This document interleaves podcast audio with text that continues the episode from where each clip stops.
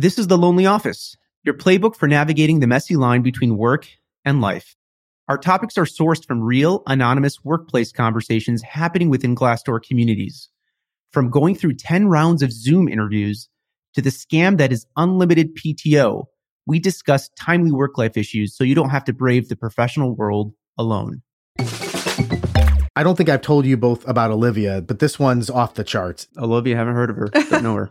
Olivia and her colleagues at the agency had a bit of an unspoken pact just fly under the radar, Right. strengthen numbers, always look productive at work so you never get fired. But after COVID, now that hybrid work was the norm, pressure mounted from their direct reports. That's when Olivia noticed her colleagues' performance patterns starting to change. Interesting. Yeah, they're working nonstop. They're more productive than they ever were. Matt, Leah, where did they get the energy from? Coffee. something not coffee, but not quite over the counter. She felt trapped because at this rate, she'd never be able to keep up with them. But she made her choice, and that's when Olivia's performance skyrockets. Performance enhancing drugs. well, she crushes her performance review. She gets promoted. She's flying high until the day comes when she calls the telehealth line to refill her ADHD medication. yes, Ah. Leah. That script she managed to get her doctor to write months ago. Okay. There was a shortage on this Yeah. particular medication and they didn't know when it would be available. All Olivia thought was there's not enough coffee in the world to help me. She'd have to figure out something fast because she was about to be found out. That's a predicament. This is a story here that I thought was a unique story, Matt. But in fact, as I'm learning from Glassdoor and Fishbowl threads, this is actually a thing that's happening and more common than I thought. This is a very widespread story. It's not a story, it's, it's a personal part of many people's professionals' lives. You only have to go and search ADHD in the subreddits of Reddit or the bowls of Fishbowl, and you'll see millions people, adults, speaking about this problem. So, for the purposes of today's show, we want to discuss the use of these ADHD type stimulant drugs specifically for performance enhancing aims. So, really, professionals and the phenomena of more and more adults using these for performance enhancing reasons. Of course, all of us have family members who've been actually medically diagnosed with ADD or ADHD and are suffering at extreme disadvantages compared to others. I don't think we're looking to discuss those folks. The demand for these type of drugs is growing as more people are being diagnosed with it. It's not a coincidence that the shortage that your story that Olivia mentioned of ADHD medications is happening, right? Yep. Almost 8% of US adults ages 18 to 44 have been diagnosed with ADHD during their lives, according to NIH and CDC studies. So there's extreme demand. And anytime there's extreme demand, as we all know, during the pandemic days, you get supply side shortages. You know, it's serious when the FDA gets involved. Fall of October 2022, the FDA announced a shortage. You can read it on their website, and it was widely covered in the media of amphetamine mixed salt compounds. Of course, those are the compounds that make up Adderall and other stimulant ADHD type drugs. Since then, there's been even a sort of domino effect with compounds of other stimulants that are in the marketplace, like brand name Ritalin and Concerta. Almost the entire chemical cocktail of ADHD drugs has been kind of going through a bit of a shortage crisis due to lack of supply or production issues around them.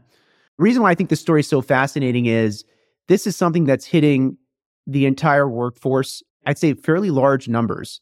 You can sense it anecdotally. You could also, frankly, just sense it from stories from your loved ones or friends or friends of friends.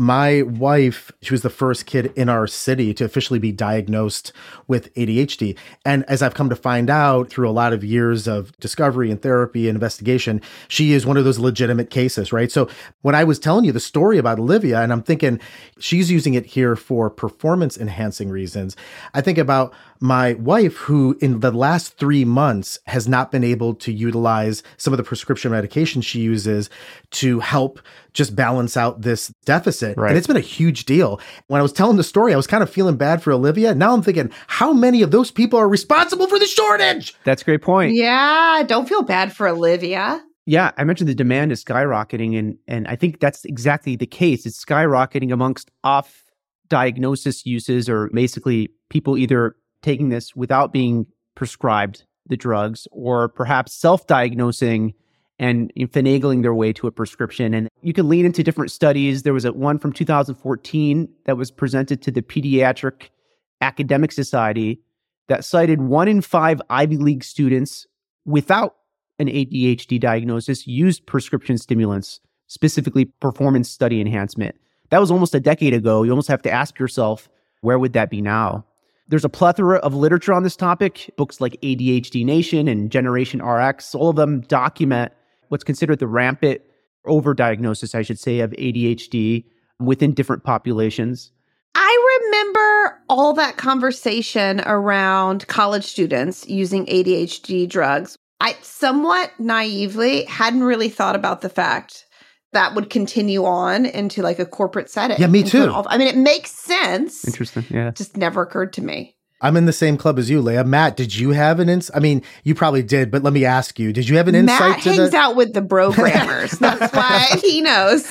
I was very late to this game of the programmers. Yeah, no, but you're right, Leah, is that I was introduced to this later on in the workforce. And by introduced to it, meaning exposed to it via employees and colleagues who were using it in a professional realm. And I really wasn't exposed to it at all during my high school or collegiate realm, not due to the fact that it wasn't happening as these studies showed, but because maybe I just was in the different wrong social group. Look, there are groups in the hundreds of thousands, our ADHD programmers, Wow. ADHD accountants. It's clear there's a professional adult use case for these drugs that's happening. And many of them are legitimate, no doubt, and being diagnosed correctly. But you don't have to go and through much of the literature that I mentioned beforehand to realize that overdiagnosis is also a true phenomena happening as well. Here's the thing I'm a straight edge, and I say that only because I'm afraid of any kind of drug, but they clearly work. Yes. Look at Olivia. yeah. She's got a promotion. She went from bare minimum Mondays to next thing. She's getting promoted in, in her performance review. They're not doing it because it doesn't work. Well, and she felt like she had to do it to keep up with her colleagues too, Right. not to defend That's her. the thing. But yeah, it's almost unfair, right? It's almost like to Olivia's story, it would be unfair in many ways for her competition, her colleagues at work, to be taking them and her not to be taking them. And it seems like that's what really motivated her to take it as well. My kids are still way too young for me to be worried about this, but Mhm. I have a number of nephews and nieces who are in that realm of high school. They've gone about exploring potential use for pure competition reasons, right? And as we all know, schooling is graded on in a bell curve. It's all based on the performance vis-a-vis relative to others. It's not absolute. The demand is there because it works. Leah, Matt, myself, we're all parents. My kids aren't old enough yet to be into these conversations, but to hear that, my thought is, God, is the competition, is the pressure so great now for kids of that generation? it's terrifying. And maybe I'm coming off as like one of the coffee club members, the senior citizens in the morning. I should just join their table. but I'm asking here, is the competition that much more intense and visceral? I don't know if it's because I'm in the Bay Area, but my observation is that yes, it is. Mhm. Oh, My kids are self motivated in a way. I mean, like I was a motivated kid, but they're motivated in a way that I never was because of the competition at school. The other thing that kind of blows my mind, I thought these people were just buying ADHD drugs illegally. It shouldn't be easy to get an ADHD diagnosis. Right. I had those ADHD conversations with a pediatrician, or there's a whole process typically The world that both of you are describing right now reminds me a ton of growing up in the 90s and watching Major League Baseball and the ups and downs of that era. and I know, Leah, I got to go here, but you will agree with me that this is a really clear comparison here. I think what you saw in the 90s with a lot of these baseball players was some of these guys were playing for five years, averaging like six, 10 home runs a year. And then there's this period of like five years, they're popping 40 to 50 home runs a year. And it was such an exciting time. We were all caught up in that as sports fans until we clear our eyes a little bit from the night out prior. and what we started noticing with a lot of investigations was there was overuse. So I say all this to say, Leah, I hear Olivia's story. I'm not excusing Right. it, like you said before, Leah. I'm just saying I understand the pressure of what she and many other folks might be feeling. It's almost like it transitions from being advantaged by using these drugs to not being disadvantaged. And, Yeah. and that's, That's right. Those are distinctly different. Leah, you mentioned that the overdiagnosis. So if you look at any of these studies, these NIH or CDC studies, and what they consider to be the baseline percentages they would expect versus the amount of people being prescribed, there's clearly a big delta. And it even turns out the father of ADHD, Dr. Keith Conners, he's a psychologist who was the first one to establish the very first tools and standards for the diagnosis of ADHD. Later in life, he became one of its biggest critics. He believed the true rates of ADHD should be around 2 to 3%, not the 10% that the CDC reports. There are bad medical incentives that exist that push physicians and the, the medical industry to be more aggressive in prescribing certain products. That's right. When you look at the remote work phenomena over the past two to three years, it appears that telehealth companies did play a big role in really binging on ADHD prescriptions during this era. So much so that just earlier this year, the Biden administration and the Drug Enforcement Administration said physicians would no longer be able to prescribe medications via telehealth without certain rules in place. I actually went into this a bit.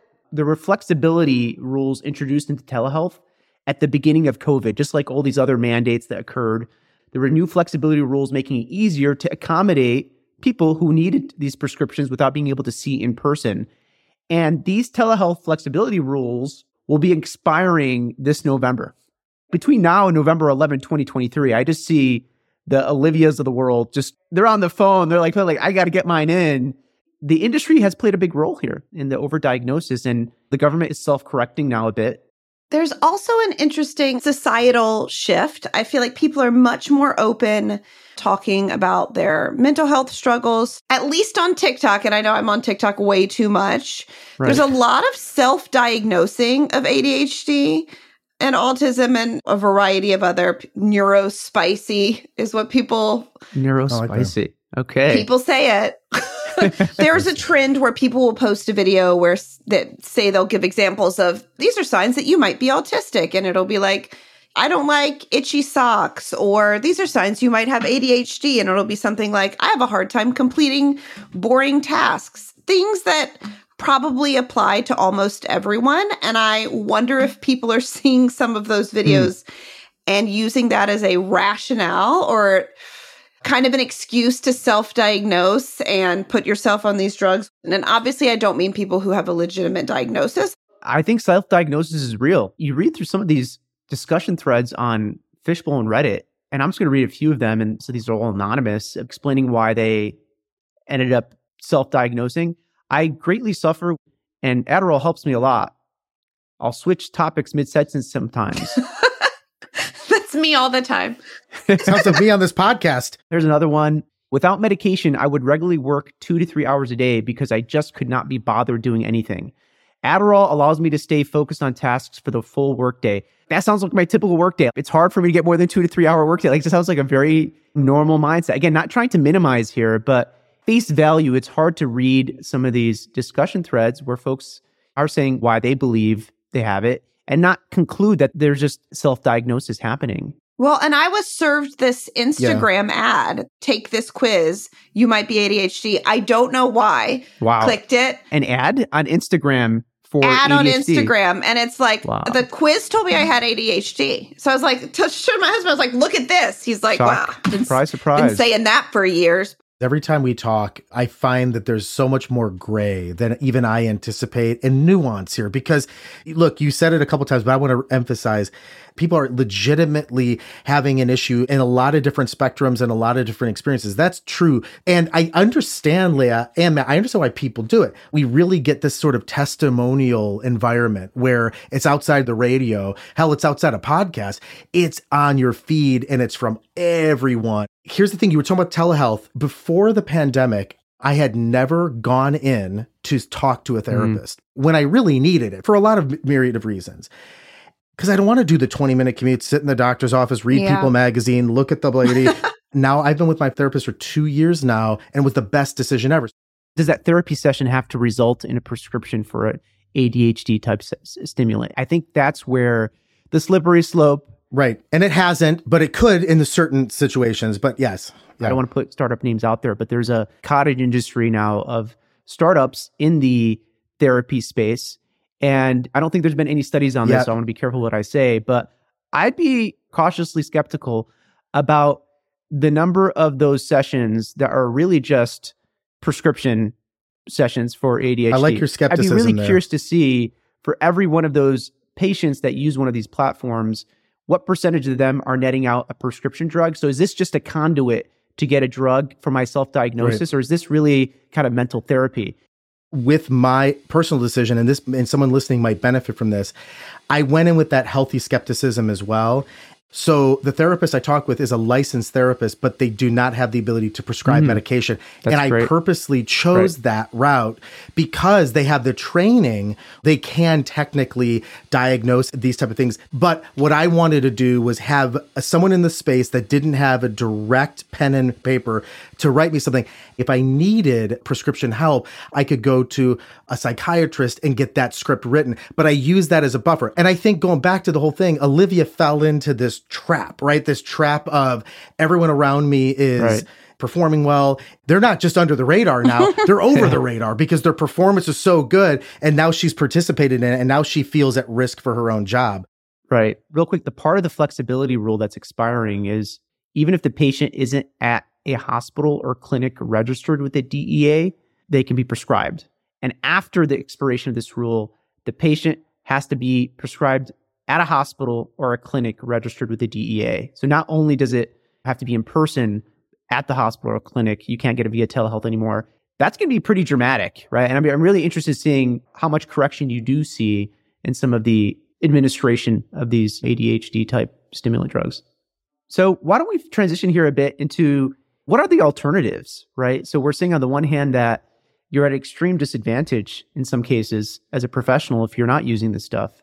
There are also conversations, obviously much smaller groups, about people microdosing mushrooms Uh huh. to be more creative, to do a better job at work. For some reason, I find that less objectionable. I don't really know why.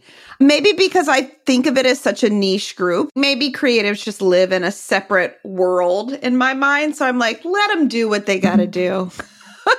I mean, it's not uncommon Right. No, you're right. in creative spaces and in the Bay Area, at least. I know it's becoming more normalized in that. So my wife started experimenting with the mushroom coffee as a substitute for the shorted. Oh, okay. Oh, wow. She hasn't done microdosing, Leah, but she has done organic, non hallucinogenic mushrooms for mushroom coffee because when she's doing her research, she's saying like there are some properties here that could also act as a substitute for her ADHD medication. I don't know the effect. She's saying so far it works or at least has been helpful. Yeah, and you only have to launch up a episode of Huberman podcast to try to figure out some of these naturally occurring substances that perhaps can impact. None of us here are obviously you know medical experts or healthcare practitioners, but I was just really surprised at the amount of experimentation amongst supplement drugs that aren't prescription drugs that a lot of professionals are trialing for mental clarity and for alertness. Everything from ginseng to you mentioned ginkgo and just caffeine and one of them were mentioning Brazil nuts. I don't know about you, but when I have a bag of nuts, those nuts that I hate the most are the Brazilian nuts. I Always. just like I never like I know. apparently They're the the worst. Brazilian nuts are high in selenium and selenium helps brain plasticity, which is another maybe advantage. We're going out of our way to try to figure out how else we could perhaps in a natural, more natural way provide ourselves some level of alertness and mental stimulation that doesn't require a prescription, that doesn't require Ritalin or Adderall. This could be a cool opportunity down the road as a follow up to invite Dr. Huberman on the podcast. Oh, that would be amazing. If you'd like to hear from him on this podcast and want us to go after him, please reach out to us and let us know. That being said, on the whole Brazilian nuts theme, wasn't there another some of your colleagues or someone that you no names please use, right? I don't know if it's a stimulant or to fight fatigue. at previous startups, emphasis on previous, I learned some of my engineers were using a drug that is intended and in use by military fighter pilots to battle fatigue. Oh, There's studies out there documenting its use by the Royal Netherlands Air Force fighter pilots. These guys are basically spending 24 hours or more up in the air Hmm. and dozing off is the difference between life and death, right? So understand the use case there. I was shocked, to say the least, when I heard some engineers were using this medically prescribed drug, either self diagnosing or being legitimately diagnosed, for purposes of staying all night and coding. I only bring up this example. I don't want anyone to take from this like, oh, this is a great use case. Like, no, if anything, these are cautionary tales. Right. Yeah. You're not Maverick and Goose here. Yeah. Yes. Yeah. A drug like that, Yeah. you have to be medically prescribed. And the fact that you have portions of the workforce experimenting with these cocktail of drugs, these prescribed drugs, just goes to show the levels a lot of us will go try to attain higher levels of achievement and work productivity. It's kind of sad how kids are so stressed in school that they're turning to ADHD drugs to help them perform better. You could say the same thing for the workplace. You'll read amongst the population of users of these drugs is there are also a fair amount of recovering addicts, right? So those professionals who've decided at an earlier time to use these medically prescribed drugs for performance enhancing purposes, and now they find themselves addicted to it. There was a thread that I came across. I'm a recovering Vyvanse addict. Or is I it think it's Vyvanse? Vyvanse. Oh, sorry, Vyvanse. Vyvanse. Thank you. Correction, I'm a recovering Vyvanse addict, and I took my 60 milligrams as prescribed for years. I prefer to say addict rather than heavily dependent. These drugs are highly addictive and nothing to mess around with. They're so powerful that they change who we are and they change my personality. I wish I never tried it because it changed who I was, and now I'm on a difficult journey of finding my way back to the real me. In fact, there's many replies, and one of the replies basically is somebody echoing like they've gone through the same experience. There's a real danger. There's a cautionary tale here. I think it's probably smart for us to end the show on. Get prescribed medically for this stuff. Stay away from the self diagnosis before you indulge in these without proper medical supervision. I totally agree. And one of the things when you were talking about both of you, just the proliferation of this in the workforce at school with kids, this isn't a dare ad, but I got to tell you, this is a moment, I think, for self reflection to look and realize that there are people who have been diagnosed, who have gone through the proper procedures and really need this medication to stay level. The other thing, though, is really assess what's the reason why you're doing this. Part of being human is only being able to focus for a few hours. Part of being human is needing time away from work. It's time to move our minds somewhere else. We should respect those limitations. I'm not saying push past them and try to be better people, absolutely, but do it in an organic way. Otherwise, there becomes addiction and a lot of pain there. And worst case, you're Olivia. Now you have created a psychological landscape for yourself where you're dependent on this thing just to be able to work. Our protagonist in Olivia here, she's kind of in a pickle. What advice would you give it in Olivia? She did just recently get promoted. That's a great time to pivot the way you work. It's probably a good time for her to sort of take her foot off the accelerator and wean herself off of these drugs. Earlier rather than later. Maybe try Brazil nuts. That's- I've also heard people say that they felt like they had amazing output while on ADHD, people who were not diagnosed with ADHD. And when they go back and look at those, whatever it is, business documents that they were writing in a frenzy in the middle of the night, they actually weren't great. It was not their Yeah. best work. That's right. It's like the night before goggles kind of thing. You know what I'm saying? You leave Studio 54, next thing you know, it's not as beautiful as it once was. The lights are out and the daylight comes up. Daylight shines the truth on a lot of things. Hey, you made it. Thanks for tuning in to The Lonely Office. If you like what you heard, follow us on all major podcast platforms so you don't miss an episode and make sure and tap five stars and leave a review. I know everyone says it, but it actually helps others like you discover the show. Remember, the topics you hear us talk about on the show are sourced from Glassdoor communities, where professionals are having candid conversations about their careers anonymously with others in their industry. To be part of that conversation, download the Glassdoor app. And when you're in the app, make sure and join the Lonely Office Bowl. That's where we are. When you're there, you can suggest a topic idea or an episode idea, or you can make it more formal and email us at thelonelyoffice at glassdoor.com. We'll catch you next time.